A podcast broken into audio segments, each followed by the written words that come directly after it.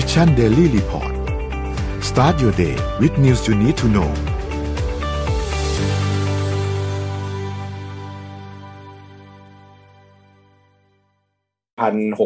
เหรียญลบไป2เหรียญนะครับคริปโตเคอเรนซีนะครับก็ซึมๆนะ Bitcoin อยู่ที่ประมาณ 19,000 นะครับเช้านี้เหมือนจะมี Bitcoin มีบวกๆนิดๆนะครับบวกมาหน่อยนึง Ethereum ด้วยนะครับแล้วก็เหรียญอื่นๆรวมถึง Solana แล้วก็ตัว Bitkub ด้วยนะครับอันนี้ก็เป็นตัวเลขเบื้องต้นที่อยากจะคุยกันวันนี้พอดีวันที่30กันยานี่นอกจากสิ้นเดือนแล้วปิดไตรมาส3ด้วยข่าวการเมืองก็คลุกกลุ่นนะครับวันนี้ขอมาแทรกในฝ้าของเรื่องของการเงินนิดนึงครับนนท์พี่ปิ๊กครับพอดีเรื่องของ Bank of England นะเราน่าจะได้ยินข่าวไปแล้วนี่มาขยี้ฟังแบงก์อังกฤษเอาอีกแล้วมาแทรกแซงกันอีกแล้วครับทำไมช่วงนี้มีแต่การแทรกแซงชอบอะไรตามใจฉันมากเลยนะครับต้องบอกว่าเงินปอนด์นะตอนนี้อยู่ที่ประมาณ 1.16 ปอนด์ต่อดอลลาร์ไม่แน่ปีนี้ทุกคนอาจจะร่วมเป็นสักขีพยานครับพี่ปีครับ1ปอนด์ต่อ1ดอลลาร์ไปเลย parity ไปเลยเหมือนยูโรไปเลยต้องลุ้นกันนะครับข่าวเขาบอกว่าตอนนี้คือต่ำสุดในรอบ37ปีนะปอนด์เนี่ยเคยต่ำประมาณนี้ปี1985นะครับซึ่งตอนนั้นเนี่ยก็คือดอลลาร์ก็แข็งมากพอสมควรนะครับเงินก็โฟลว์ไหลเข้าดอลลาร์คล้ายๆตอนนี้นะครับคราวนี้เท้าความนิดนึงที่เคยคุยกับนนท์ไว้รอบที่แล้วว่าอังกฤษทำอะไรคือมีการกระตุ้นเศรษฐกิจด้วยการลดภาษีนะนี่คือต้องบอกว่าtax cut ในรอบ50ปีนะครับประโยคสำคัญในการอ่านข่าวเศรษฐกิจก็คือบอกว่านโยบายการเงินไม่ว่าจะเป็นแบบไหนก็ตามมีต้นทุนเสมอเพราะฉะนั้นการที่เขาไปลดภาษีหรือว่าการกระตุ้นเศรษฐกิจเนี่ยต้นทุนของเขาคือการที่ค่าเงินเขาอ่อนนะถูกไหมมีการพิมพ์เงินออกมามีการปั๊มเงินออกมาเพราะฉะนั้นตรงนี้อาจจะเป็นปัญหาได้นะครับอย่างบ้านเรานะกนงก็ประกาศไป 0.25 แปลว่าโทนของกนงเนี่ยเน้นการกระตุ้นเศรษฐกิจมากกว่าการปกป้องค่าเงินถูกไหมอังกฤษเหมือนกันอังกฤษก็คือเน้นการกระตุ้นมากกว่าการปกป้องค่าเงินแต่ไอ้ต้นทุนในการทำแบบนี้ครับคือเราต้องคิดเสมอว่าเขาทำอะไรต้นทุนคืออะไรต้นทุนคืออย่างเดิมที่อังกฤษเขาขาดดุลอยู่แล้วมันก็ยิ่งขาดดุลเข้าไปอีกเพราะฉะนั้นก็เลยไม่แปลกว่าหลังจากเกิดเรื่องราวนี้ขึ้นมาเนี่ยค่าเงินปอนด์มันก็ไหลคราวนี้นโยบายที่เขาแทรกแซงในรอบที่แล้วเนี่ยอย่างญี่ปุ่นนะครับญี่ปุ่นก็คือจะไปแทรกแซงค่าเงินถูกไหมด้วยการแคปเรทที่ประมาณ145เยน BOE สิ่งที่เขาทำเนี่ยนะครับแบงก์ชาติอังกฤษสิ่งที่เขาทำเนี่ยคือการที่เขาเข้าไปซื้อพันธบัตรทำเหมือนญี่ปุ่นเลยคือ yield curve control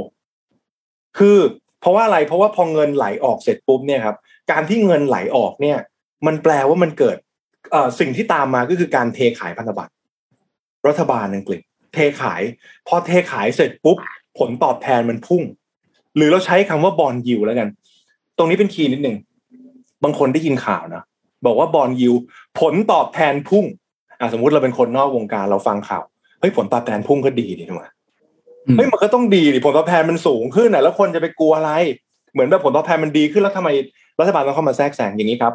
การที่ bond yield มันสูงขึ้นผลตอบแทนพันธบัตรมันสูงขึ้นดอกเบี้ยสูงขึ้นน่ะมันก็คือดอกเบี้ยเงินกู้ของรัฐบาลนั้นๆถูกมั้ยเพราะฉะนั้นตัวที่ดอกเบี้ยพันธบัตรสูงๆเนี่ยนะครับมันก็ต้องบอกนะในมุมนึงอ่ะคือผลตอบแทนมันสูงก็จริงแต่1คำถามก็คือว่าเรารัฐบาลนั้นน่ะเขามีความสามารถหรือผู้ภาษาชาวบ้านนะคือมีปัญญาจ่ายหรือเปล่าพอมันเกิดความไม่มั่นใจในประเทศนั้นนะครับมันก็เลยเกิดการเทขายพันธบัตรเทขายสกุลเงินพอเทขายพันธบัตรบอนด์ยิลด์มันก็พุ่งผลตอบแทนมันก็พุ่งถูกไหมพอเทขายสกุลเงินตัวค่าเงินมันก็อ่อนคราวนี้สิ่งที่แบงก์ชาติอังกฤษเข้าไปแทรกแซงนี่ก็คือเขาไปแคปเรทเลยหมายถึงว่าเขาตั้งโต๊ะในการรับซื้อพันธบัตรเลยว่าเฮ้ยถ้าเกิดยูทิ้งมาไอซื้อนะเพราะว่าตัวบอนด์ยิลด์โอ้โหยิวมันน่ากลัวมากนะครับมันพุ่งไประดับประมาณ 4-5% แปลว่าต้นทุนการกู้ของรัฐบาลอังกฤษยิ่งสูงขึ้นแล้วยิ่งฐานะการคลังไม่ดีอยู่แล้วอ่ะตัวบอนด์ยิวมันก็พุ่งเพราะฉะนั้นการที่เขาเข้าไปซื้อพันธบัตรตรงนี้ครับมันคือการฝืนธรรมชาติแบบสุดๆฝืนกลไกตลาดแบบสุดๆคราวที่แล้วเพิ่งคุยกันนะที่ญี่ปุ่นทำได้เนี่ยเพราะว่าเขาเป็นประเทศที่มี Treasury หรือว่าพันธบัตรสหรัฐสูงที่สุดเป็นอันดับ1ของโลกแต่อังกฤษมันก็เป็นประเทศอันดับ3ของโลกที่ถือพันธบัตรสหรัฐแปลว่าสมมุติถ้าเกิดเขาจะขายพันธบัตรเพื่อไปเอาดอลลาร์มาแล้วก็มาเทขายต่อเพื่อพยุงเงินตัวเองมันก็พอจะทำได้นะครับแต่ว่าต้องบอกว่าภาพเนี้ยสิ่งที่เราเห็นตอนเนี้ยมันเกิดการเขาเรียกอะไรอารยะขัดขืนดอลลาร์ จากทั้งปีเนี้ยดอลลาร์คือแข็งโป๊กเลยครับเริ่มจาก BOJ ก่อนพี่ใหญ่ก่อนที่ถือพันธบัตรสูงที่สุดบอกเฮ้ยไม่อ่ะค่าเงินอ่อนไปแล้วแทรกแซง BOE นะไม่มีใครคาดการณ์นะเพราะว่าเศรษฐกิจของตัวเองไม่ได้ดีขนาดนั้นแต่ว่าหน้าตักเขาไม่ได้เยอะพอหน้าตักไม่ได้เยอะแล้วมาแทรกแซงเนี่ยนี่คือความเสี่ยงที่เรียกได้ว่าสุ่มเสี่ยงมากกับฐานะการเงินประเทศเพราะว่ามันเป็นการต้องบอกอย่างนี้นะครับมันเป็นการฝืนกลไกตลาดประเทศไหนที่เศรษฐกิจดีอ่ะเงินมันก็ไหลเข้าค่าเงินมันก็แข็งประเทศไหนเศรษฐกิจไม่ดีค่าเงินมันก็ไหลออกพันธบัตรเขาก็โดนเทขายเพราะคนขาดความเชื่อมั่นนักลงทุนขาดความเชื่อมั่นแต่การไปทำแบบนี้ BOE หรือว่า BOJ เองมันเป็นการฝืนกลไกธรรมชาติเพราะฉะนั้นนะครับบอกเลยว่าด้วยกลไกแบบนี้นโยบายการเงินทุกแบบมีต้นทุนเสมอนี่คือคีย์ที่เวลาเราฟังข่าวแล้วเราต้องจำนะนโยบายการเงินทุกอย่างมีต้นทุนเสมอเราต้องคิดว่าแล้วต้นทุนการเงินก็คืออะไรอย่างถ้าสมมติบางประเทศขึ้นดอกเบี้ยแรงเลยเพื่อที่จะ protect ค่าเงินเขาต้นทุนคือการที่ยอมให้เศรษฐกิจมันชะลอเพราะดอกเบี้ยมันสูงเนี่ยมันเป็นสองด้านตลอดเพราะฉะนั้นต้องบอกนี้ครับไม่ว่าจะออกนโยบายแบบไหนนะธนาคารกลางไม่ว่าจะออกนโยบายแบบไหนจะโดนด่าเสมอถูกไหมเพราะมันจะมีด้านนึงได้ประโยชน์ด้านนึงเสียประโยชน์นี่คือคีย์สำคัญเลยในการออกนโยบายนะครับไม่ว่าจะเป็นด้านไหนก็ตามจะมีคนชอบและไม่ชอบเสมอนะครับหรือการไปแทรกแซงค่าเงินโอเคค่าเงินอาจจะแข็งแต่อะไรทุนสำรองลดนะอย่าลืมเพราะเขาต้องใช้ทุนสำรองในการดิเฟนซ์เพราะฉะนั้นตรงนี้มีปัญหาคีย์เวิร์ดจากนี้ครับ Q4 มันเลยมีคีย์เวิร์ดคำว่า reverse currency war อาจจะเป็นการไฟท์แบ็กกับดอลลาร์แล้วแต่อย่าลืมนะการไฟท์แบ็กกับดอลลาร์แบบนี้ในภาพตอนนี้คือระยะสั้นเพราะดอลลาร์เขาแข็งจริงก็ขึ้นดอกเบี้ยขนาดนี้ถูกไหมครับตัวปีหน้าเนี่ยเฟดขึ้นไป 4.6% นะ 4.6% นะแต่บ้านเราอ่ะโอ้โหยัง1กว่าอย่างเงี้ยครับมันทำให้แก็ปมันห่างประมาณ 3% แปลว่าอะไรประเทศไทยต้องเบทว่าเฮ้ยบ้านเราอ่ะเศรษฐกิจแข็งเพราะฉะนั้นประเทศที่จะรอดจาก reverse currency war นะให้ไปดูเลยนะประเทศไหนก็ตามที่ reserve ต่อ GDP สูงรอดประเทศไหนก็ตามที่หน้าตักน้อยเมื่อเทียบกับ GDP หน้าตักเยอะเมื่อเทียบกับ GDP รอดประเทศไหนที่หน้าตักน้อยๆหนี้เยอะๆเตรียมตัวไล่เลียงไปเรื่อยๆครับมันจะมีปัญหาจะเป็นศรีลังกาโมเดลจะเป็นปากีสถานโมเดลพวกนี้ระวังเขาเลยเรียกภาษาในข่าวว่า emerging market debt crisis อันนี้ก็จะเป็นประเด็นที่ต้องติดตามต่อไปเรื่อยๆครับแต่ว่าวันนี้ถือว่าสัปดาห์นี้นะถือว่า Bank of England มี move ที่สำคัญมากและเป็นข่าวที่ต้องมาเล่าให้ฟังครับน้องนนท์พี่ครับน่าติดตามมากเลยเพราะว่าพอจากที่ฟังพี่เป๊กมาเนี่ยรู้สึกเลยว่าสิ่งที่ธนาคารกลางแบงก์ชาติของประเทศต่างๆพยายามทำตอนนี้ในมุมนึงก็คือช่วยเหลือในระยะสั้นใช่ไหมครับอย่างน้อยถ้าทำให้เงินดอลลาร์เทียบกับสกุลเงินตัวเองอ่อนลงนิดนึงก็น่าจะโอเคขึ้นในช่วงระยะสั้นแต่ในมุมนึงก็เหมือนระเบิดเวลาเหมือนกันนะครับก็รอวันระเบิดเหมือนกันไม่รู้เหมือนกันว่าถึงพอจุดที่มันแครกจริงๆแล้วเนี่ยมันจะเป็นยังไงทีนี้พี่เป๊กพาไปที่อังกฤษนนท์พากลับมาที่ไทยเพราะว่าเมื่อวานนี้บ้านเราก็มีเมื่อมีการขึ้นอัตราดอกเบี้ยเมื่อวันพุธที่ผ่านมาใช่ไหมครับกนงก็ปรับตัวขึ้นดอกเบี้ยมา 0.25% นะครับก็มาสู่ระดับ 1% นะครับสำหรับตัวดอกเบี้ยนโยบายนะครับทีนี้อยากพามาดูข้อมูลอันนึงของ SCB EIC ครับข้อมูลนี้เป็นข้อมูลที่คาดการณ์ต่อเนื่องไปในปีนี้และในปีหน้าปี2023นะครับในปีนี้ก่อนแล้วกันนะครับในปีนี้หลังจากที่กนงเขาขึ้นดอกเบี้ยเมื่อวันพุธที่ผ่านมาอีก 0.25% มาเป็น0มาจาก 0.75 ใช่ไหมครับก็กลายเป็น 1% ต่อปีนะครับทางกนงเนี่ยเขามองว่าเศรษฐกิจไทยหลังจากนี้เนี่ยมีแนวโน้มที่จะฟื้นตัวอย่างต่อเนื่องจากไหนบ้าง1เลยก็คือเรื่องของภาคการท่องเที่ยวใช่ไหมครับและ2คือเรื่องของการบริโภคของภาคเอกชนนะครับแน่นอนว่า2อันเนี้ยดูมีแนวโน้มที่จะฟื้นตัวมากขึ้นแม้ว่าเงินเฟ้อทั่วไปยังอยู่ในระดับที่สูงนะครับจากการส่งผันต้นทุนที่เพิ่มขึ้นในช่วงเดือนที่ผ่านมาเนี่ยนะครับแต่ว่าแรงกดดันด้านอุปทานจากราคาสินค้าโภคภัณฑ์เองก็เริ่มที่จะคลี่คลายลงเหมือนกันนะครับทีนี้ทางคณะกรรมการเขาก็เห็นว่าการค่อยๆทยอยปรับดอกเบี้ยขึ้นมาแบบนี้เนี่ยก็ดูจะเป็นแนวทางที่เหมาะสมที่สุดนะครับโทษทีนะฮะเสียงแมวนะฮะโทษทีนะครับ ดูเป็นแนวทางที่จะเหมาะสมที่สุดนะครับในกรณีแบบนี้เนี่ยนะครับทีนี้กนง.เขาก็ประเมินไว้ว่าเศรษฐกิจไทยเนี่ยในปี2022เนี่ยนะครับแนวโน้มที่จะขยายตัวเนี่ยอย่างที่ตัวเลขที่ทุกท่านเห็นบนหน้าจอเลยคือ 3.3% และปีหน้า2023เนี่ยจะขยายตัว 3.8% ก็ตามแรงส่งเดิมครับคือภาคการท่องเที่ยวกับการบริโภคของภาคเอกชนนะครับภาคการท่องเที่ยวเนี่ยตอนแรกเขาคาดการตัวเลขของนักท่องเที่ยวไว้น้อยกว่านี้ตอนนี้ดูเหมือนว่ามันจะดีกว่าที่คิดนะครับแล้วก็ค่อยๆเพิ่มขึ้นอย่างต่อเนื่องด้วยมันก็ทำให้การฟื้นตัวของเศรษฐกิจเนี่ยมันทั่วถึงมากขึ้นมิติสาขาของธุรกิจทั้งภาคบริการภาครายได้ต่างๆตัวเลขต่างๆเนี่ยมันก็ดีขึ้นแต่แม้ว่าเศรษฐกิจโลกเนี่ยมันจะชะลอตัวลงนะครับซึ่งแน่นอนมันก็จะส่งผลต่อเรื่องของการส่งออกแต่ทางกนง.ก็มองว่าจะไม่ได้ส่งผลกระทบต่อการฟื้นตัวของเศรษฐกิจไทยในภาพรวมมากนะครับส่วนตัวเลขของเงินเฟ้อเนี่ยนะครับเงินเฟ้อในปีนี้เนี่ยคาดว่าน่าจะอยู่ที่ 6.3% และปีหน้าจะลงมาอยู่ที่ 2.6% นะครับก็มีแนวโน้มปรับตัวลงตามราคาน้ำมันโลกแล้วก็ห่วงโซ่อุปทานที่ค่อยๆคลี่คลายมากขึ้นนะครับในขณะที่อัตราเงินเฟ้อพื้นฐานในปี2022และ2023เนี่ยนะครับจะอยู่ที่ 2.6 แล้วก็ 2.4 นะครับตัวแรกคือเงินเฟ้อทั่วไปนะครับก็สูงขึ้นจากการส่งผ่านต้นทุนที่เพิ่มขึ้นเป็นหลักนะครับทีนี้ในเรื่องของระบบการเงินกนง.มองว่ายังไงกนง.มองว่าระบบการเงินโดยรวมแล้วเนี่ยยังมีเสถียรภาพอยู่ยังมีภาวะการเงินที่ยังผ่อนคลายอยู่แม้ว่าอัตราผลตอบแทนพันธบัตรรัฐบาลเนี่ยทยอยปรับตัวสูงขึ้นแต่ต้นทุนการกู้ยืมของภาคเอกชนเองก็ยังเอื้อต่อการระดมทุนในขณะที่เงินบาทเนี่ยมันปรับตัวอ่อนค่าเร็วแล้วก็สอดคล้องกับสกุลเงินในภูมิภาคตามการแข่งข้าของดอลลาร์สหรัฐนะครับทีนี้แล้ว EIC เขาว่ายังไงบ้าง EIC เขาก็บอกว่า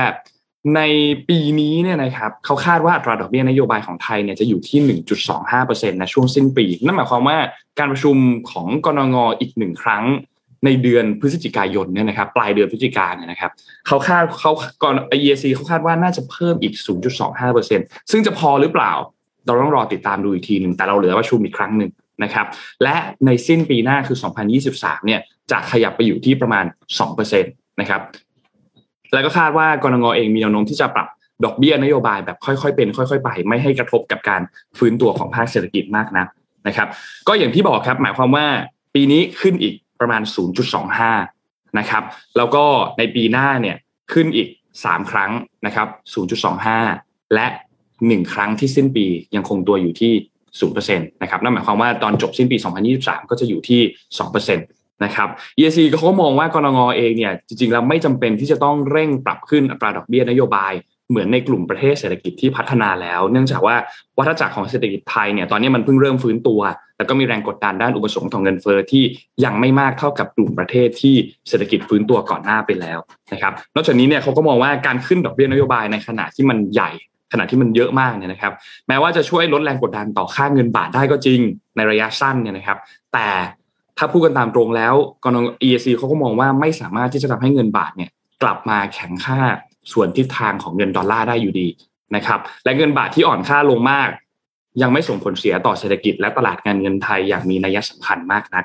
นะครับทีนี้สำหรับเดือนกันยายนเนี่ยนะครับค่าเงินบาทเนี่ยเผชิญแรงกดดันเยอะมากเลยอ่อนค่ามากเลย EIC เขาคาดการณ์ว่า 1-2 เดือนหลังจากนี้เนี่ยนะครับเงินบาทก็ยังคงผันผวนอยู่ในกรอบนี้แหละครับ 37.5 ถึง 38.5 บาทต่อดอลลาร์สหรัฐนะครับแต่อย่างไรก็ตามการอ่อนค่าของเงินบาทเนี่ยมันก็สอดคล้องกับทางด้านสกุลเงินอื่นๆของภูมิภาคยกตัวอย่างดูในภาพนี้ได้เลยนะครับก็จะเห็นการเปรียบเทียบชัดเจนระหว่างตัวการเปลี่ยนแปลงของสกุลเงินในแต่ละสกุลในภูมิภาคของเราเมื่อเทียบกับตัวดอลลาร์สหรัฐนะครับทีนี้ดัชนีเงินดอลลาร์เนี่ยในเดือนกันยายนเนี่ยมันแข็งขึ้นมา 5% นะครับสาเหตุหลักๆเนี่ยก็คงหนีไม่พ้นมี5ข้อนะครับข้อที่1ครับคือเฟดนะครับที่ส่งสัญญาณเพิ่มอัตราดอกเบี้ยนโยบายนะครับเขาก็คาดว่าเฟดเนี่ยน่าจะมีแนวโน้มปรับขึ้นอีกนะครับในเดือนพฤศจิกายนเนี่ยอีก75 basis point นะครับและเดือนธันวาคมอีก50 basis point นะครับนี่เป็นความต่างอันนึงที่น่าสนใจเพราะว่าเฟดเหลือการประชุมอีก2ครั้งบ้านเราเหลือการประชุมอีกครั้งเดียวกนง.อีกครั้งเดียวนะครับก็จะทำให้Fed Fund Rate ในสิ้นปีนี้เนี่ยน่าจะอยู่ที่ช่วง 4.25 ถึง 4.5% นะครับ EIC เขาคาดการณ์ในปีหน้านะครับว่า Fed Fund Rate น่าจะไต่ระดับไปอยู่ที่ประมาณ 4.75% ในไตรมาสที่1นะครับแล้วก็มีแนวโน้มที่จะคงดอกเบี้ยระดับประมาณนี้ตลอดปีหน้านะครับ สาเหตุถัดมาที่ทำให้ค่าเงินดอลลาร์แข็งขึ้นมาอีกเนี่ยนะครับก็คือเรื่องของเศรษฐกิจโลกที่เผชิญความเสี่ยงกับภาวะถดถอยมากขึ้นหรือว่า global recession risk นะครับก็ส่งผลให้ความต้องการในการถือสินทรัพย์ปลอดภัยเช่นสกุลเงินดอลลาร์สหรัฐเนี่ยก็มีมากขึ้นนะครับ3คือเรื่องของธนาคารกลางญี่ปุ่นนะครับก็มีนโยบายผ่อนคลายทางการเงินอย่างต่อเนื่องนะครับแล้วก็ส่งสัญญาณชัดเจนว่าน่าจะยังไม่ได้มีการปรับขึ้นอัตราดอกเบี้ยในระยะข้างหน้านะครับก็ยิ่งทำให้เงินเยนเมื่อเทียบกับดอลลาร์ก็ยิ่งอ่อนลงไปอีกนะครับแม้ว่าจะมีการแทรกแซงเงินมาก่อนหน้านี้ช่วงประมาณสัก2 สัปดาห์ที่ผ่านมาใช่ไหมครับแต่ว่าตอนนี้เงินเยนเองก็กลับไปอ่อนอยู่ในระดับที่ใกล้เคียงกับจุดเดิมแล้วด้วยเหมือนกันนะครับสี่คือเรื่องของสหราชอาณาจักรครับที่พี่เป็ดพูดถึงเมื่อกี้นะครับก็เป็นความกังวลต่อนโยบายการคลังนะครับที่มีการประกาศตัว tax cut ออกมาช่วยกระตุ้นเศรษฐกิจนะครับนโยบายการเงินก็ยิ่งตึงตัวขึ้นไปอีกนะครับห้าครับคือเศรษฐกิจยุโรปเนี่ยอ่อนแออย่างต่อเนื่องนะครับหลักๆปัญหานี้ไม่คงหนีไม่พ้นเรื่องของราคาก๊าซธรรมชาติที่มันสูงขึ้นนะครับปัญหาหนี้ต่างๆในอิตาลี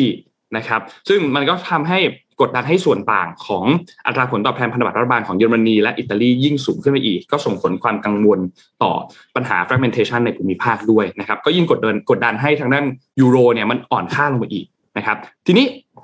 ปิดท้ายกันด้วยเรื่องนี้ครับคืออย่างไรก็ตามครับ EC เขาคาดการณ์ว่าเงินบาทเนี่ยมีแนวโน้มปรับแข็งค่าขึ้นสู่ระดับ36ถึง37บาทต่อดอลลาร์สหรัฐในช่วงปลายปีนี้นะครับแล้วก็จะช่วงสิ้นปี2023เนี่ยน่าจะไปอยู่ที่ระดับ34ถึง35บาทซึ่งก็หมายความว่าเงินบาทก็จะค่อยๆแข็งค่ามากขึ้นเรื่อยๆนะครับจากปัจจัยพื้นฐานของเศรษฐกิจที่มีแนวโน้มฟื้นตัวนะครับไม่ว่าจะเป็นเรื่องของเศรษฐกิจไทยที่มีแนวโน้มฟื้นตัวท่ามกลางการชะลอตัวของเศรษฐกิจโลกคือ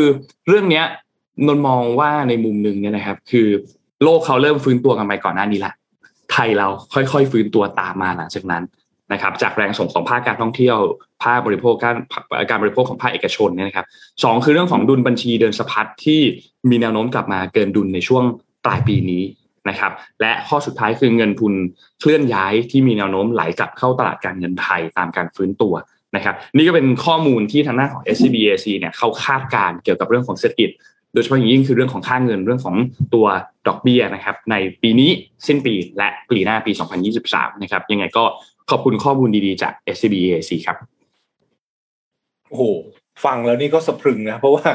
ปีหน้า 2% เนี่ยเฟดเขาล่อไป 4.6 แล้วนะครับคือแ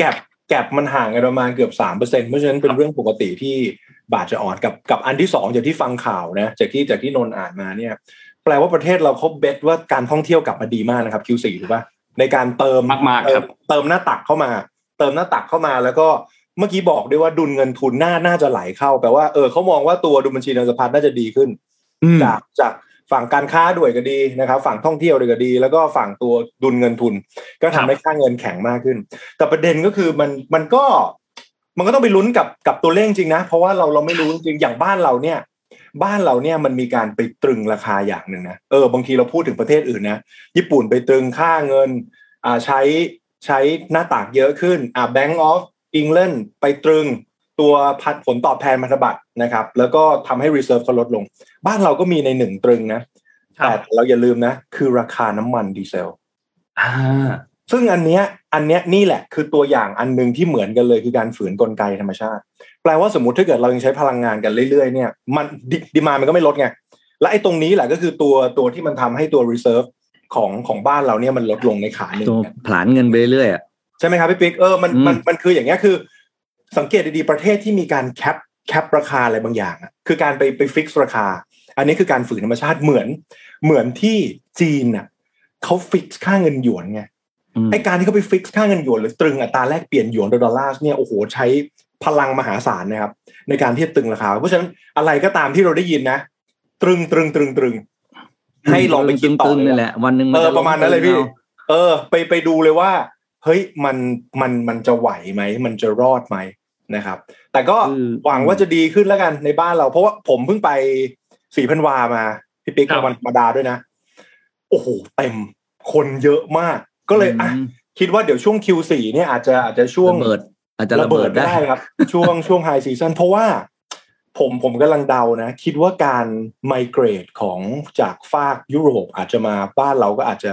ค่อนข้างเยอะขึ้นโอเคถึงแม้ตัวเงินยูโรมันก็จะอ่อนอยู่นะครับเทียบกับบ้านเราเนี่ยคือบ้านเราอาจจะ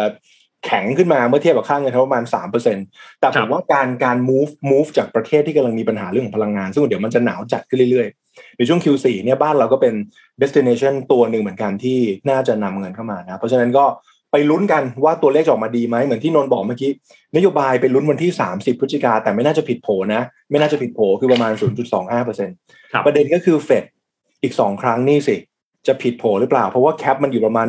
1.25% จากรอบนี้นะจากตอนนี้นะแปลว่าควรจะขึ้นประมาณ 0.5 กับ 0.75 ครับแต่ถ้าสมมุติเกิดปัญหาอะไรขึ้นมาอีกเนี่ยแล้วมีการขึ้นมากกว่า 0.5 หรือ 0.75 ขึ้นมาแคปมันก็ยิ่งห่างเอาอีกเพราะฉะนั้นเทรนด์วันนี้ครับยังไงภาพใหญ่บาทอ่อนอยู่แล้ว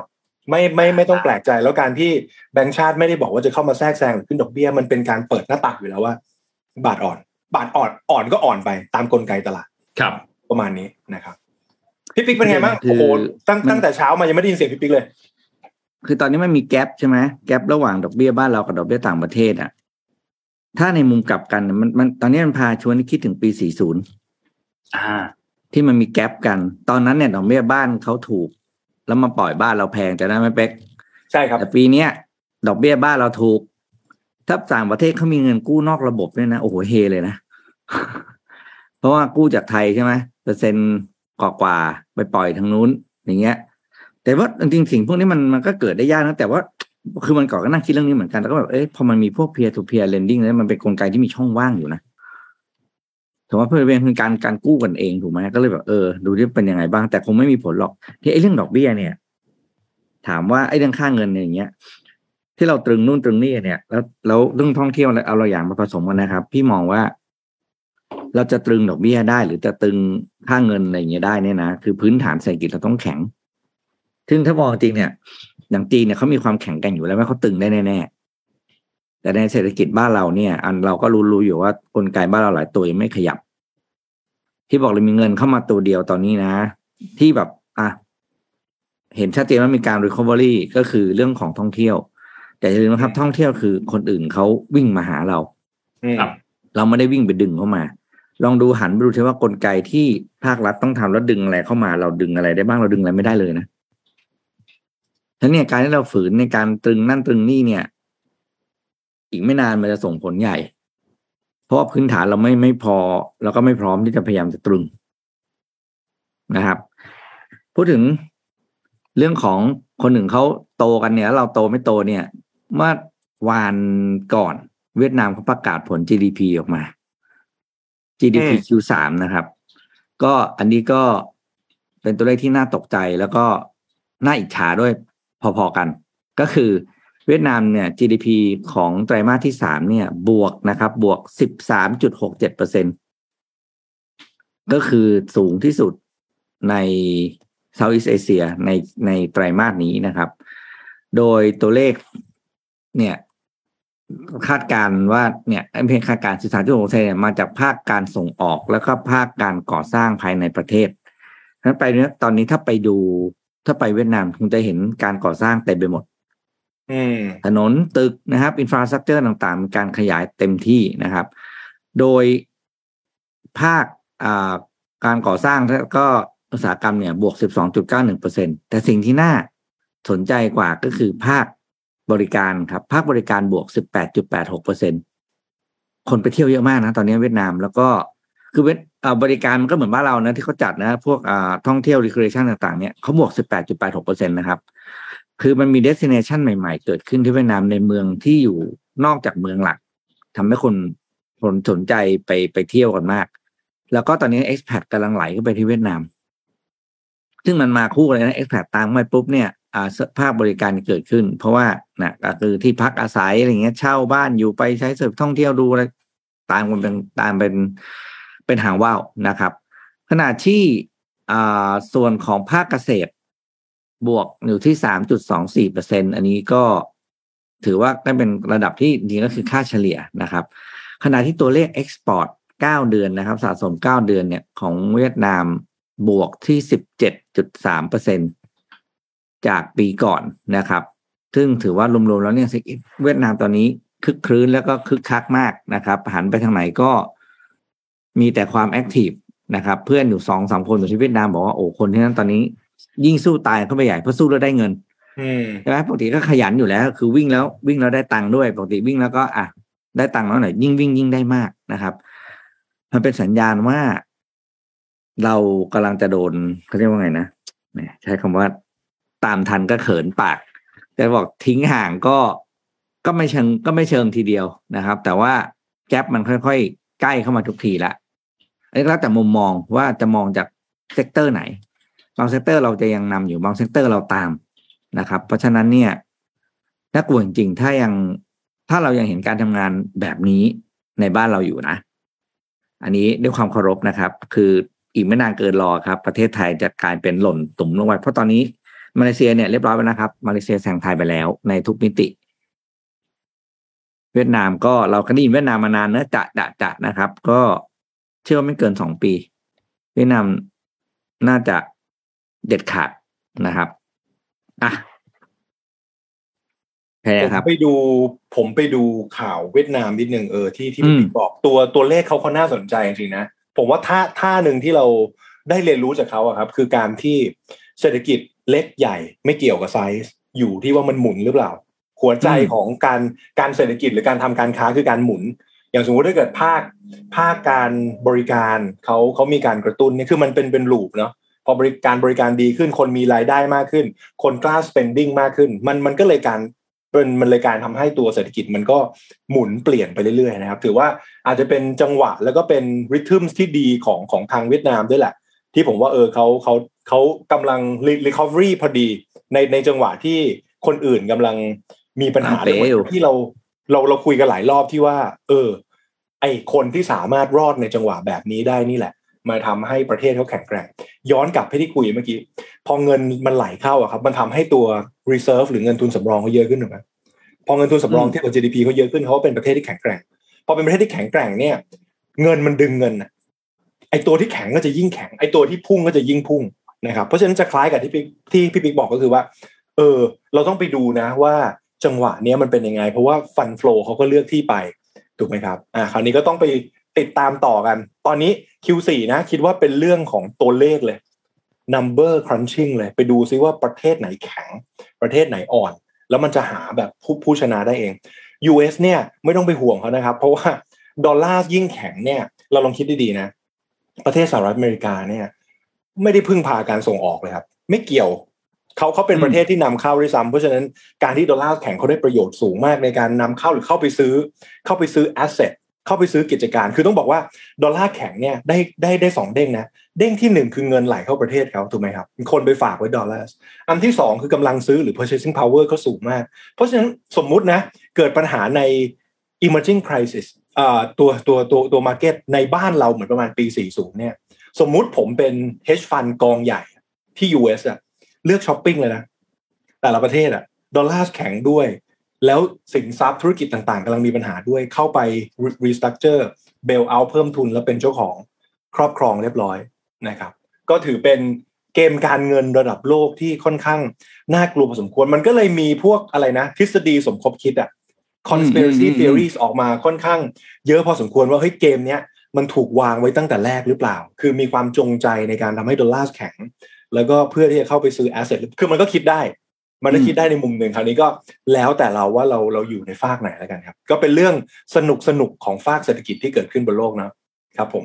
อันนี้มีตัวเลขหนึ่งที่เข้าไปแคปมาให้ดูไวๆก็คือตัวเลขเปรียบเทียบหมัดต่อหมัดนะเป๊กเวียดนามกับไทยนะครับมูลค่าเศรษฐกิจอันนี้ปี21นะครับเพราะปี22ยังไม่จบปี2021เนี่ยมูลค่า GDP ของเวียดนามอยู่ที่362,000 ล้านเหรียญขณะที่ไทยอยู่ที่505ล้านโนเรียก 5,500,000 ล้านเหรียญนะครับ GDP ต่อหัวเวียดนามอยู่ที่ 3,694 ไทยอยู่ที่ 7,223 ดูนี่ก็เหมือน2เท่านะแล้วก็debt ต่อ GDP เนี่ยเวียดนามอยู่ที่ 41.67% ไทยอยู่ที่ 49.75 ซึ่งถ้าปี2022เนี่ยไทยไม่น่าอยู่ที่เท่านี้แล้วน่าจะขยับขึ้นไปแล้วนะครับ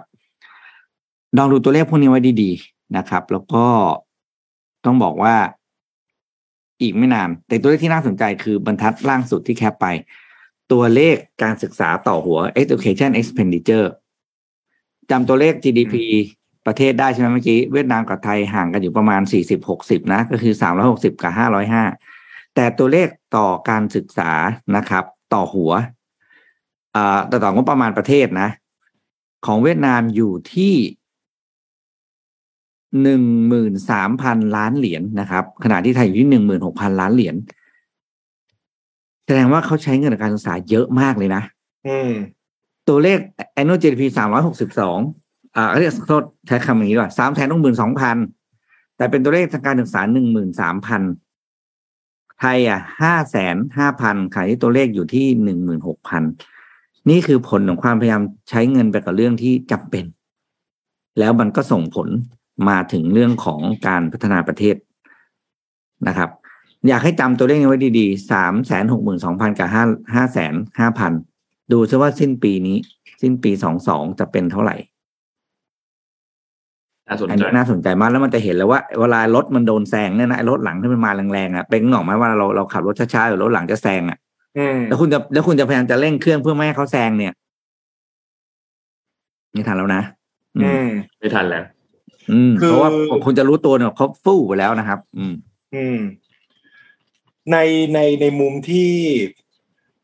แชร์มาครับต้องบอกว่าผมนึกไปถึงทฤษฎีหนึ่งนะของที่เรย์ดาลิโอสนะครับนักลงทุนชื่อดังเนี่ยเขาก็เขียนหนังสือไว้แล้วก็เขาก็จะมีมาตรวัดเนาะคือเกี่ยวกับว่าตัวประเทศไหนครับที่สามารถจะพุ่งขึ้นมาเป็น rising nation ได้นะครับเขาก็จะมีมาตรวัดหลายๆอย่างก็จะเป็นเรื่องของการเงินการทหารเทคโนโลยีการศึกษาสุขภาพเนี่ยมันเป็นแมทริกซ์นึงที่น่าสนใจมากแล้วเขาบอกว่าในทุกรอบของวิกฤตเศรษฐกิจที่เกิดขึ้นอย่างรอบเนี้ยพอมันเกิดโควิดมามันก็ดอลลาร์แข็งเนี่ยจริงๆมันต้องเป็นผลพวงจากเงินเฟ้อถูกไหมครับและเงินเฟ้อมันก็มาจากการเบลเอาท์จำนวนมหาศาลในช่วงโควิดขึ้นมาเพราะฉะนั้นรอบนี้ก็ถือเป็นผลพวงของวิกฤตเศรษฐกิจที่มันเกิดขึ้นแล้วทุกครั้งที่เกิดวิกฤตเศรษฐกิจผ่านมาในโลกเป็น100ปีนะมันจะเกิด rising nation กับ collapsing nation เพราะฉะนั้นมันจะมีประเทศที่ถดถอยแล้วก็เป็นประเทศที่เขาเรียกอะไรครับพุ่งแรงขึ้นมาเป็นซูเปอร์สตาร์นะครับอย่างก่อนที่ดอลลาร์จะเป็น reserve เนี่ยก็กลับไปเป็นปอนด์เนาะตอนนั้นก็จะเป็นอังกฤษที่เป็นมหาอำนาจโลกแล้วมันก็จะเปลี่ยนไปรอบนี้ครับในหนังสือของเรสเนี่ยเขาก็บอกว่าคนที่เป็น rising power คือจีนไชน่า rising power ขึ้นมาเพราะว่าหลายๆด้านเขามีการปฏิรูปดีขึ้นแล้วในขณะที่ US กำลังลงเพราะฉะนั้นเกมเนี้ยผมเลยมองว่ามันเป็นเกมโกงความตายของ US เหมือนกันคือไม่ยอมลงแล้วทำให้ US แข็งแล้วตอนนี้เขาสามารถจะยืดเวลาไปต่อแล้วลองคิดดูมันจะมีประเทศไหนครับที่พิมพ์เงินปริมาณมหาศาลพิมพ์เงินมากระตุ้นพิมพ์เงินมาซื้อพันธบัตรตัวเองแล้วค่าเงินตัวเองแข็งโป๊กมีป่ะไม่มีนะครับมีแค่สกุลเงินเดียวคือดอลลาร์ที่สามารถเป็น reserve ของโลกได้เขาวางไว้ตรงนี้นะคือถือว่าอาจจะโกงหรือเก่งยังไงก็มองเป็นเกมยาวๆนะครับแต่ย้อนกลับมาต้องบอกว่าเฮ้ยท็อปิกนึงที่พี่ปิ๊กพูดเมื่อกี้เรื่องการศึกษานะการลงทุนการที่พัฒนาคนในประเทศมีผลมากกับประเทศนั้นจะเป็น rising nation หรือเปล่ามันเหมือนบริษัทเลยครับว่าเขามีงบในการ R&D มากน้อยแค่ไหนคือถ้าเกิดมีงบเยอะ spending เยอะมีการลงทุน infrastructure ไม่ว่าจะเป็น hard power หรือ soft power ถูกทางเยอะสุดท้ายมันกลับมาที่กำไรของบริษัทไม่ต่างกับประเทศเลยลงทุน infrastructure ในประเทศลงทุนกับคนในประเทศวันนึงคนและ infrastructure เหล่านี้ก็จะดึงเงินจากต่างประเทศเข้ามาในประเทศบริษัทจดทะเบียนหรือแม้แต่ประเทศหรือแม้แต่การเงินส่วนบุคคลมีเรื่องคล้ายกันเลยลงทุนทำให้ตัวเองพัฒนาขึ้นเรื่อยๆแล้วก็ดึงเงินเข้าตัวเองมาเรื่อยๆนะครับถือเป็นประเด็นสำคัญแต่เวียดนามเชื่อว่าอย่างที่พี่ปิ๊กพูดคือน่าจะเป็นประเทศที่ถูกจับตาจากนี้พอสมควรนะโอ้โหเราไม่ได้ยินตัวเลข GDP บวก10กว่าเปอร์เซ็นต์มานานแล้วนะเพราะว่าดิจิตนี่ถือว่าเยอะครับแล้วแบบคือเรียกว่าโอ้คุณลงอะไรไปคุณได้กลับมา10 บาทคิดดูดิกำไร10 บาทแต่เรื่องอื่นเราพามาดูอีกเรื่องนึงครับเมื่อสัปดาห์ที่ผ่านมาเนี่ยจริงๆมันมีการประชุมสมัชชาใหญ่แห่งสหประชาชาติหรือว่า UNGA ใช่ไหมครับเป็นการประชุมครั้งที่77ละที่มหานครนิวยอร์กเนี่ยนะครับสหรัฐอเมริกานะครับตั้งแต่วันที่20ถึงวันที่26กันยายนเมื่อสัปดาห์ที่แล้วก็สัญญากันว่าเดี๋ยวเราจะมาสรุปให้ฟังว่าการประชุมนี้เนี่ยเขาประชุมเรื่องอะไรกันบ้างนะครับแล้วมี หัวข้ออะไรบ้างซึ่งจริงๆแล้วหัวข้อหลักๆรอบนี้ของเขาเนี่ยเรื่องของจุดเปลี่ยนเรื่องของมาตรการการปรับเปลี่ยนเพื่อรับมือกับความท้าทายในการเชื่อมโยงหลังจากนี้เนี่ยนะครับก็นับเป็นครั้งแรกในรอบประมาณ2ปีนะครับที่ไม่ว่าจะเป็นผู้นำหรือจะเป็นผู้แทนระดับสูงของแต่ละประเทศเนี่ยมีการมาเข้าร่วมประชุมด้วยตัวเองนะครับก่อนหน้านี้ในช่วงโควิดเนี่ยประชุมแบบเป็นวิดีโอคอนเฟอเรนซ์มาโดยตลอดนะครับในการประชุมครั้งนี้เนี่ยนะครับAntonio Guterres นะครับเลขาธิการของ UN เนี่ยก็บอกว่าโลกเนี่ยกำลังตกอยู่ในภาวะอันตรายครั้งใหญ่นะครับไม่ว่าจะเป็นความขัดแย้งจากสงครามความแปรปรวนของสภาพภูมิอากาศภาวะยากจนและความไม่เท่าเทียมที่เกิดขึ้นนะครับประเด็นที่ถูกพูดถึงมากๆเลยแล้วเราก็เองก็เห็นอยู่หน้าข่าวอยู่แล้วเนี่ยนะครับเรื่องแรกเนี่ยคือเรื่องของสงครามรัสเซียแล้วก็ยูเครนนะครับซึ่งตอนนี้ก็เข้ามาสู่เดือนที่7แล้วนะครับเริ่มต้นในเดือนประมาณกุมภาพันธ์เนี่ยนะครับความสูญเสียความเสียหายขยายวงกว้างอย่างต่อเนื่องทุกท่านเห็นอยู่แล้วสงครามความขัดแย้งก่อให้เกิดวิกฤตด้านมนุษยธรรมครั้งใหญ่มากกระทบต่อวิกฤตอาหารโลกพลังงานเชื้อเพลิงก๊าซธรรมชาติราคาพุ่งสูงขึ้นหลายประเทศเองเนี่ยต้องมีการปรับแผนนโยบายด้านพลังงานเป็นการด่วนเลยโดยเฉพาะอย่างยิ่งเราเห็นที่ยุโรปใช่ไหมครับและช่วงที่เข้าใกล้หน้าหนาวแบบนี้เนี่ยก็ยิ่งน่าสนใจเข้าไปอีกว่าจะจัดการกับปัญหานี้เนี่ยได้ดีมากน้อยแค่ไหนนะครับมีคนหนึ่งครับคือคุณสตีเฟนดูจาริตครับคนนี้เป็นโฆษกของสหประชาชาติเนี่ยนะครับเขาบอกว่าเขาพูดตามตรงเลยตอนนี้ UN เองก็ยังไม่เห็นทางออกที่สงครามครั้งนี้เนี่ยจะจบลงนะครับแต่ในปัจจุบันก็เริ่มพึงพอใจที่หน่วยงานของ UN เข้ามามีส่วนช่วยในการบรรเทาวิกฤตที่เกิดขึ้นในยูเครนนะครับซึ่งต้องบอกว่าเรื่องนี้ในการประชุมครั้งนี้ในวันที่21กันยายนที่ผ่านมาเนี่ยนะครับวลาดิเมียร์เซเลนสกี้ประธานาธิบดีของยูเครนเนี่ยก็ได้ขึ้นกล่าวสุนทรพจน์ผ่านทางวิดีโอคอนเฟอเรนซ์เนี่ยนะครับก็มีการเปิดเผยข้อเรียกร้องต่างๆที่จะนำไปสู่สันติภาพไม่ว่าจะเป็นการขอให้มีการลงโทษรัสเซียในเวทีโลกความพยายามในการที่จากการความพยายามในการขโมยดินแดนของยูเครนเนี่ยนะครับแล้วก็เดี๋ยววันนี้นนท์เสริมข่าว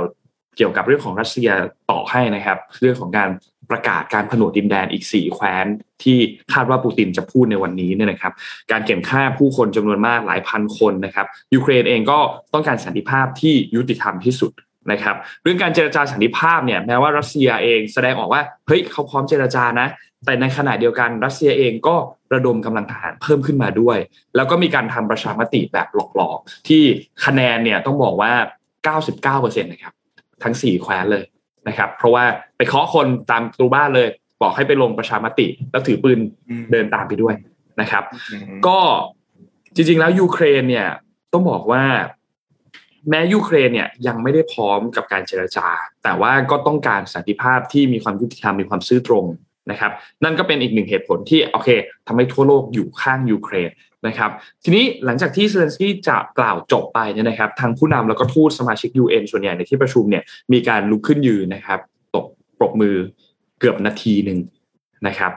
ทางด้านของโจไบเดนเองก็มีการขึ้นกล่าวแถลงด้วยเหมือนกันนะครับก็โจมตีรัสเซียครับที่มีการละเมิดหลักการสำคัญขององค์การระหว่างประเทศนะครับด้วยการทำสงครามกับยูเครนนะครับก็แล้วก็เรียกร้องให้ประเทศต่างๆทั่วโลกเนี่ยยืนหยัดในการสนับสนุนการต่อต้านรัสเซียของยูเครนนะครับแล้วก็กล่าวถึงการที่ปูตินมีการสั่งระดมกำลังเพิ่มมากขึ้น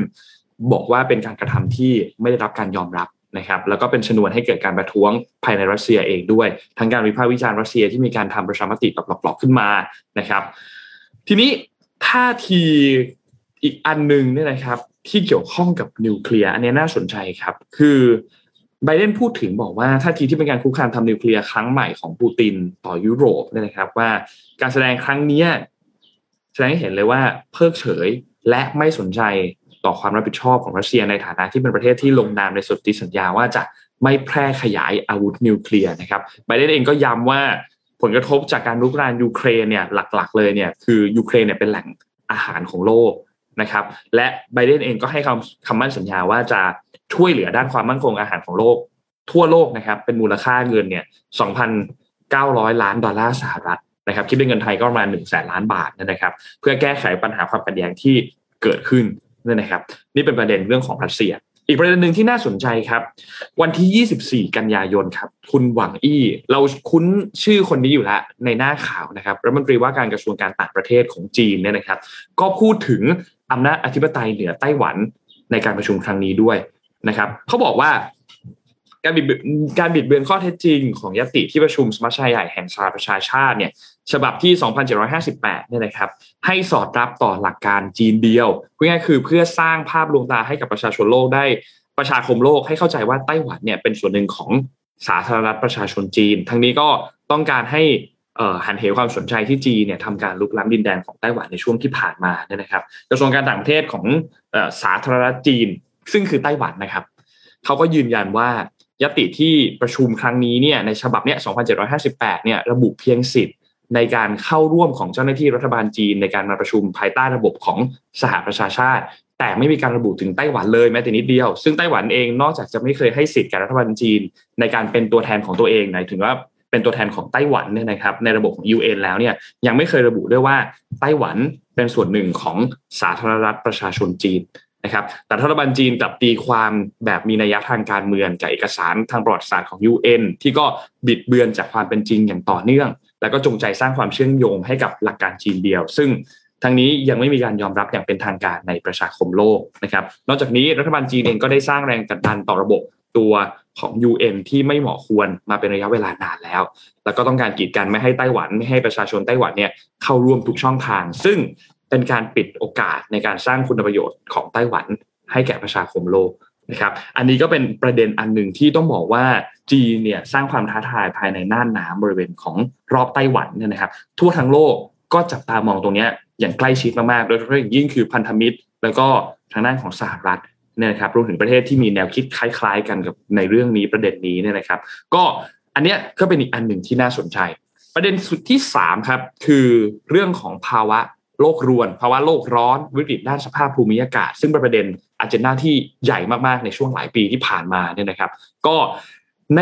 ปีนี้เนี่ยทั่วโลกเผชิญหน้ากับภาวะโลกรวนหนักมากขึ้นนะครับภัยพิบัติทางธรรมชาติมีแนวโน้มจะรุนแรงมากขึ้นคลื่นความร้อนแผ่ขยายมากขึ้นปกคลุมหลายพื้นที่มากขึ้นเราเห็นภัยแล้งเราเห็นวิกฤตไฟป่านะครับระดับน้ำในแม่น้ำที่สำคัญหลายๆสายเนี่ยลดลงและลดลงเยอะมากบางพื้นที่ประสบปัญหาน้ำท่วมฉับพลันบางพื้นที่ประสบปัญหาภัยแล้งที่หนักมากขึ้นนะครับวิกฤตเหล่านี้ก็ยิ่งท้าทายให้หน่วยงานที่มีอำนาจกำกับดูแลจัดการภัยพิบัติของแต่ละประเทศเนี่ยท้าทายมากนะครับซึ่งก็ผูกโยงกับวิกฤตอื่นๆในลักษณะที่พอเกิด A B เกิดตาม C เกิดตาม D เกิดตามไม่ว่าจะเป็นวิกฤตผู้ลี้ภัยวิกฤตขาดแคลนอาหารนะครับซึ่งเป็นประเด็นที่สำคัญมากที่นานาชาติยังไงก็ต้องหาทางออกที่มันมีความยั่งยืนร่วมกันนะครับ Antonio Guterres เองก็เรียกร้องให้ประเทศร่ำรวยเนี่ยเก็บภาษีลาภลอยหรือว่า windfall tax เนี่ยนะครับจากบริษัทเชื้อเพลิงฟอสซิลนะครับแล้วก็นำเงินเนี่ยไปช่วยเหลือประเทศต่างๆที่ได้รับผลกระทบจากภาวะโลกร้อนนะครับเพราะฉะนั้นประเด็นอันนี้เองเนี่ยก็เป็นประเด็นที่สำคัญมากๆเหมือนกันนะครับ Antonio Guterres เนี่ยพูดถึงกล่าวโจมตีบริษัทน้ำมันกล่าวโจมตีบริษัทก๊าซซึ่งในช่วงเวลาตอนนี้กวาดกำไรไปมหาศาลมากจากราคาพลังงานที่สูงขึ้นในปีนี้ซึ่งก็เป็นผลพวงมาจากสงครามของยูเครนแล้วก็รัสเซียนะครับเพราะฉะนั้นในไทยเองนี่เป็นประเด็นทั่วโลกนะครับไทยเองของเราก็คุณดอนประมัติวินัยนะครับรองนายกรัฐมนตรีแล้วก็รัฐมนตรีว่าการกระทรวงการต่างประเทศเองก็เข้าร่วมการประชุมแล้วก็มีการแถลงต่อที่ประชุมในเรื่องของวิกฤตอาหารที่มองว่าส่งผลกระทบต่อทุกคนนะครับไทยเองก็เป็นหนึ่งในผู้ส่งออกอาหารแล้วก็มีผลผลิตทางการเกษตรรายใหญ่รายหนึ่งของโลกนะครับได้รับผลกระทบเหมือนกันราคาอาหารสัตว์ราคาปุ๋ยราคาอาหารที่เพิ่มขึ้นอย่างมีนัยสำคัญนะครับซึ่งภาวะความไม่มั่นคงทางอาหารเนี่ยมันเป็นผลมาจากความขัดแย้งเป็นผลมาจากเปลี่ยนแปลงของสภาพภูมิอากาศการหยุดชะงักของโอโซนปะทะแล้วก็การฟื้นตัวของโควิด -19 ที่แต่ละประเทศเนี่ยก็ไม่เท่ากันเหมือนกันนะครับเพราะฉะนั้นโดยภาพรวมที่เอามาสรุปให้ทุกท่านฟังวันนี้เนี่ยนะครับผู้แทนจากนานาประเทศก็มีการแถลงเกี่ยวกับหลายปัญหาอย่างที่นนยกปัญหามาวันนี้เช่นวิกฤตเศรษฐกิจโลก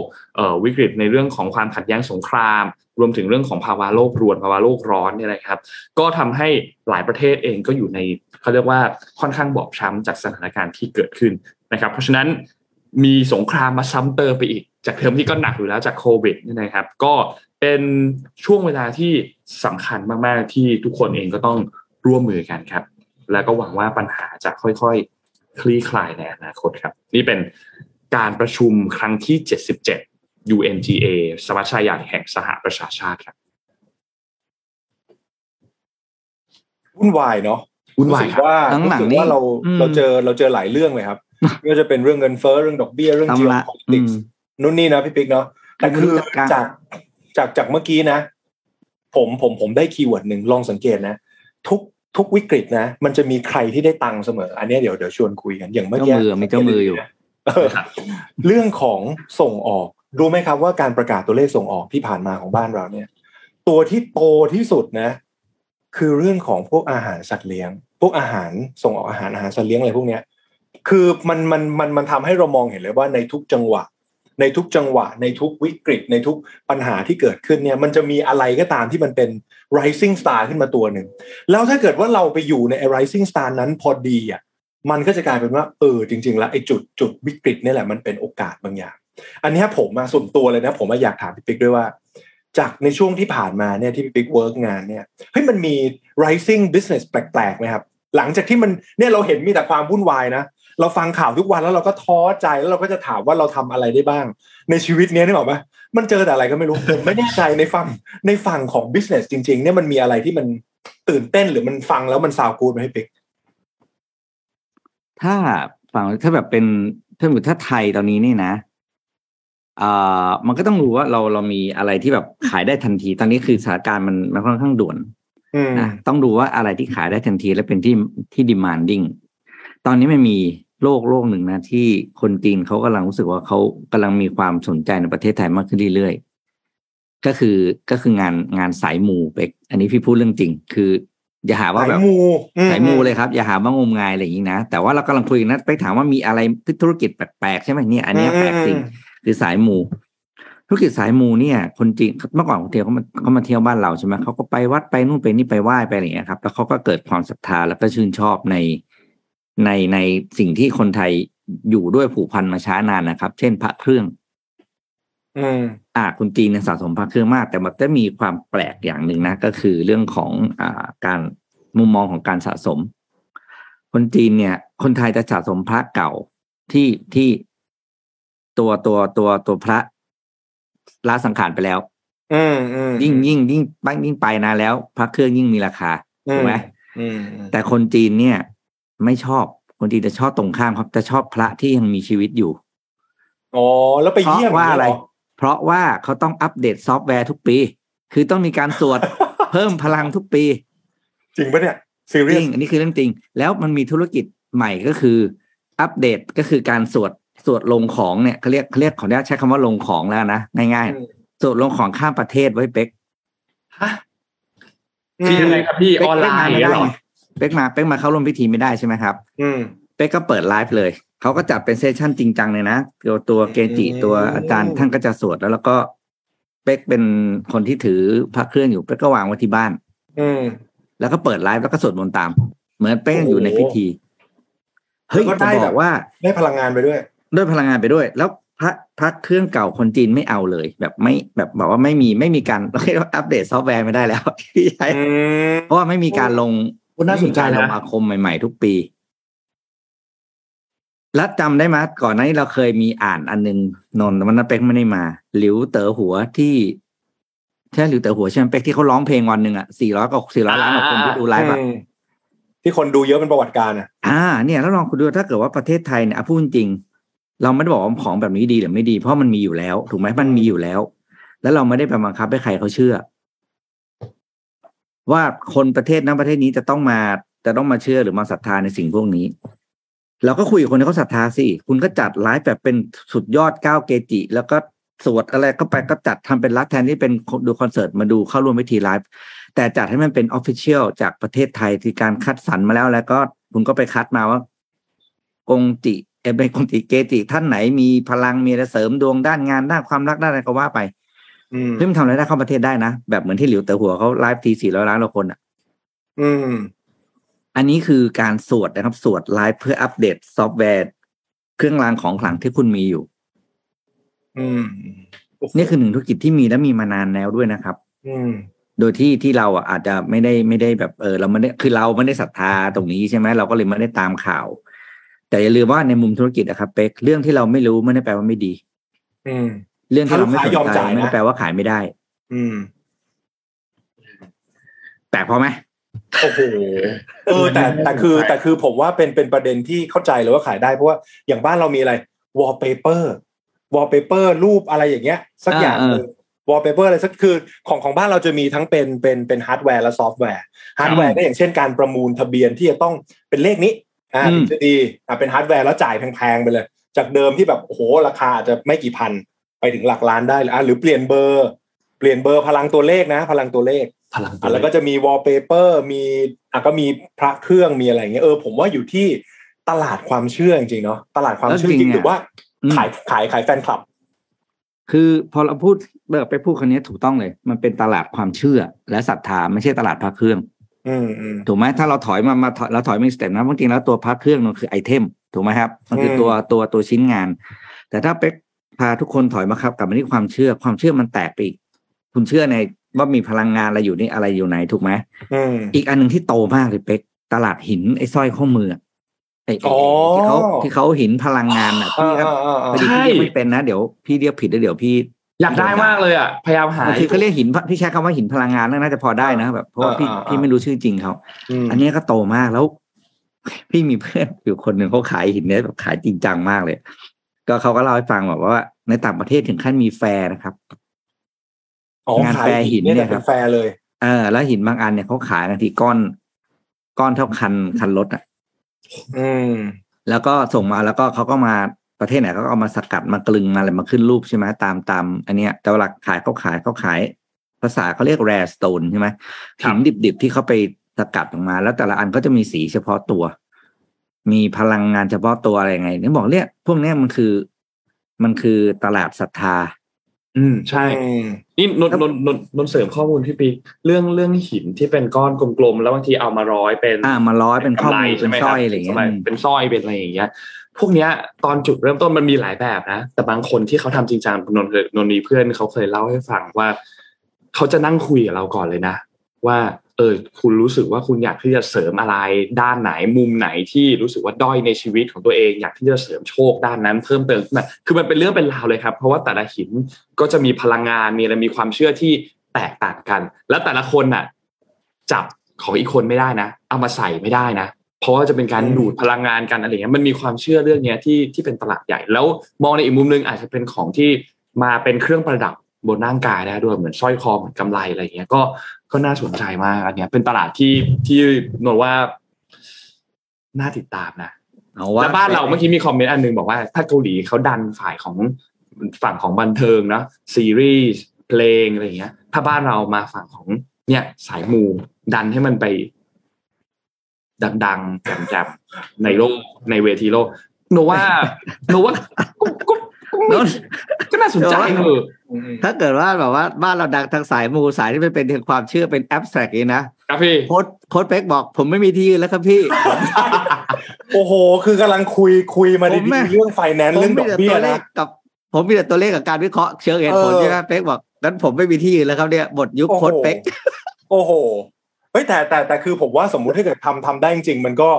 นำเงินเข้าประเทศทั้งสูงนะพี่แล้วคือผมว่าคนไทยอ่ะขอแบบเอาจริงนะคุยกันนะ10อย่างผมเรียนเกี่ยวกับดวงจีนใช่ไหมครับ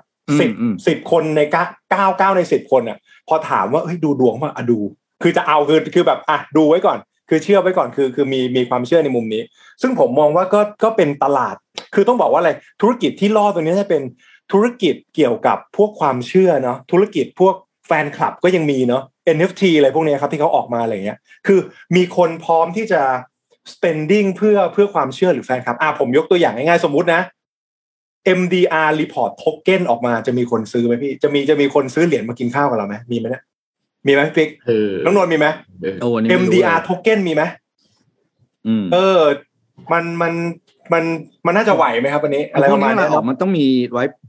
ไว้เปเปอร์ใช่ไหมแต่ต้องแบบทำอะไรยังไงมันก็ต้องวางแผนว่าจะทำอะไรอย่างเงี้ยครับอย่างล่าสุดนี่เหรียญของพี่โทมัสเขาราคาเขาไปแล้วนะอันนี้เวิร์สอ่ะ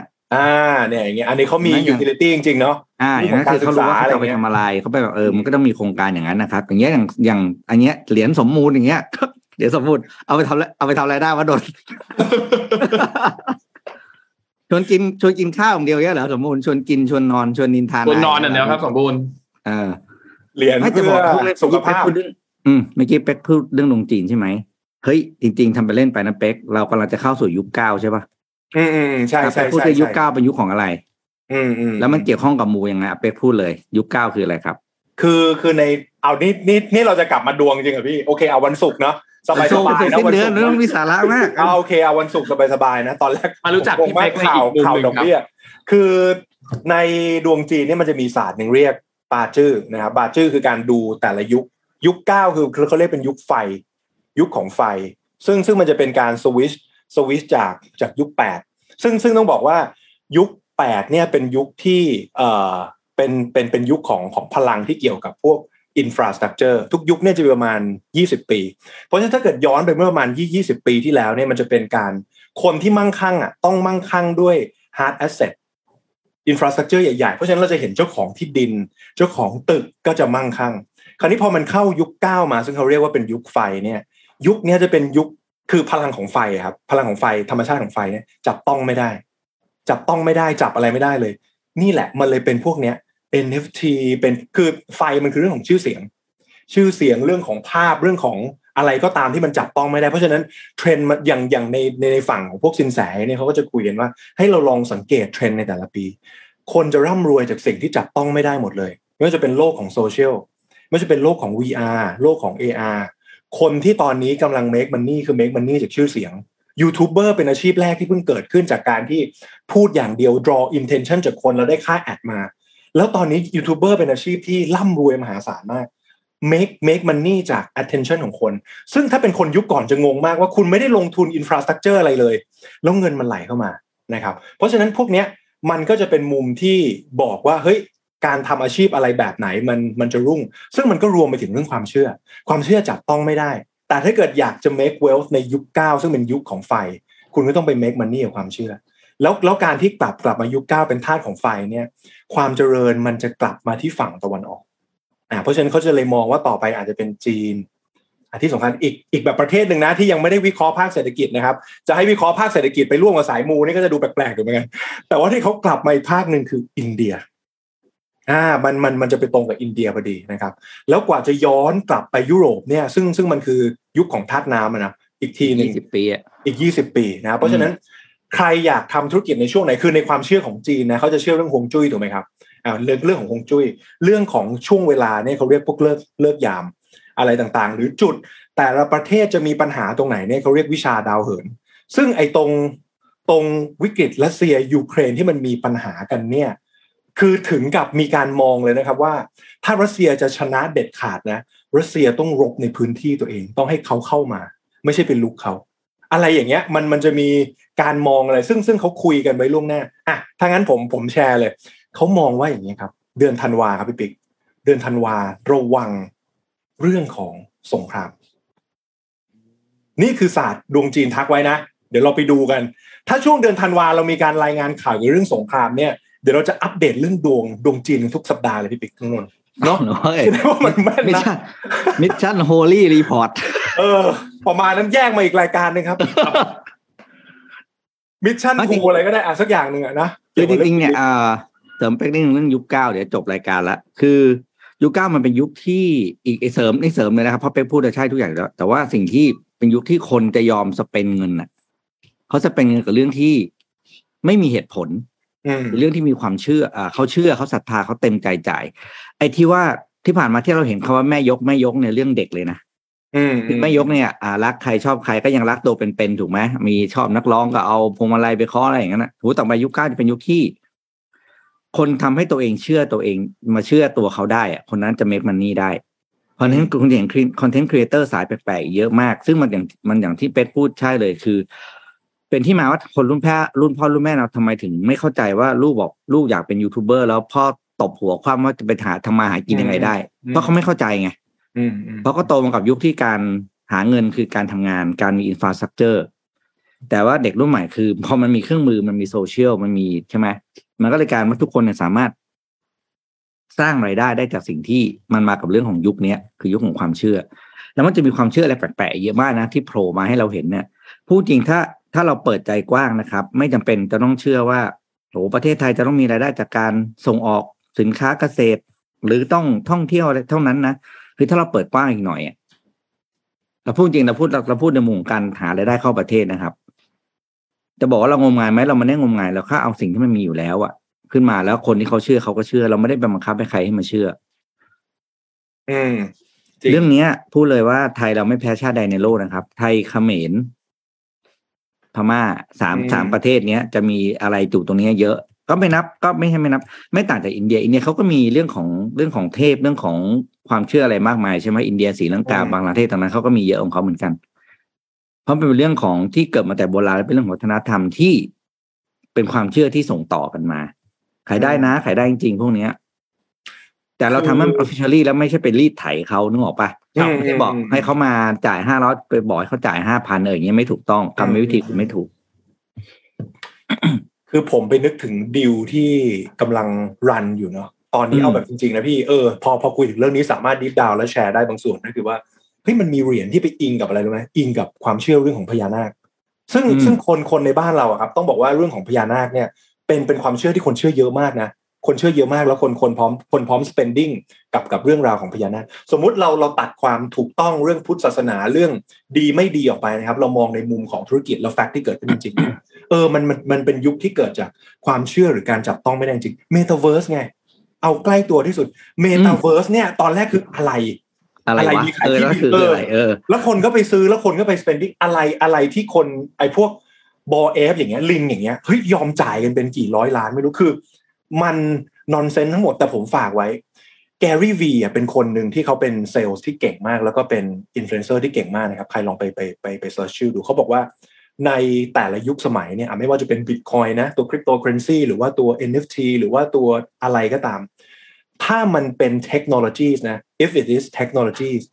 ความเห็นเราไม่มีผลโอ้โหผมว่าประโยคนี้คืออิทธิพลสูงมากเพราะว่าเราอาจจะวิจารณ์ว่าอันนั้นดีไม่ดีอะไรเงี้ยเหมือนประมาณสัก 20-30 ปีที่แล้วอินเทอร์เน็ตคืออะไร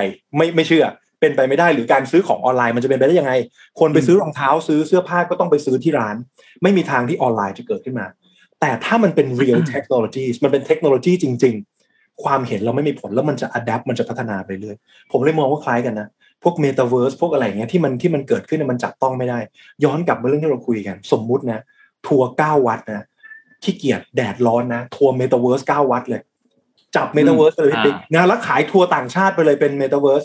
แล้วจบทัวร์คุณรับเหรียญ NFT ปลุกเสกอะไรที่พี่ปิ๊กบอกปึ้งเข้าไปอะไร คือรับไปเลยผมไม่แต่ผมรู้สึกว่าถ้าเราคุยกันในแง่เนี้ยเฮ้ย business นี้มันก็เกิดได้เพราะว่าโจทย์ที่ผมถามเมื่อกี้กลับมาคุยกันในภาวะที่มันวุ่นวายขนาดนี้ทุกคนแบบเหมือนสิ้นหวังอะโอ้โหมันเจอแต่วิกฤตเจอแต่ปัญหาแล้วมันมีอะไรที่มันรอดอันนี้ก็เป็นโจทย์หนึ่งนะสำหรับคนที่อยากไปต่อยอดไอเดียอะไรต่างๆที่รู้สึกว่ายังไงก็ต้องรอดเพราะฉะนั้นสนามนี้ก็น่าสนใจนะครับแรปอัพมาก็ถือว่าวันนี้จากการขึ้นดอกเบี้ยของอังกฤษมาสู่การทัวร์9วัดบนเมตาเวิร์สก็ไม่รู้ว่าเรื่องมันเชื่อมโยงกันได้จบเรื่องจบพอได้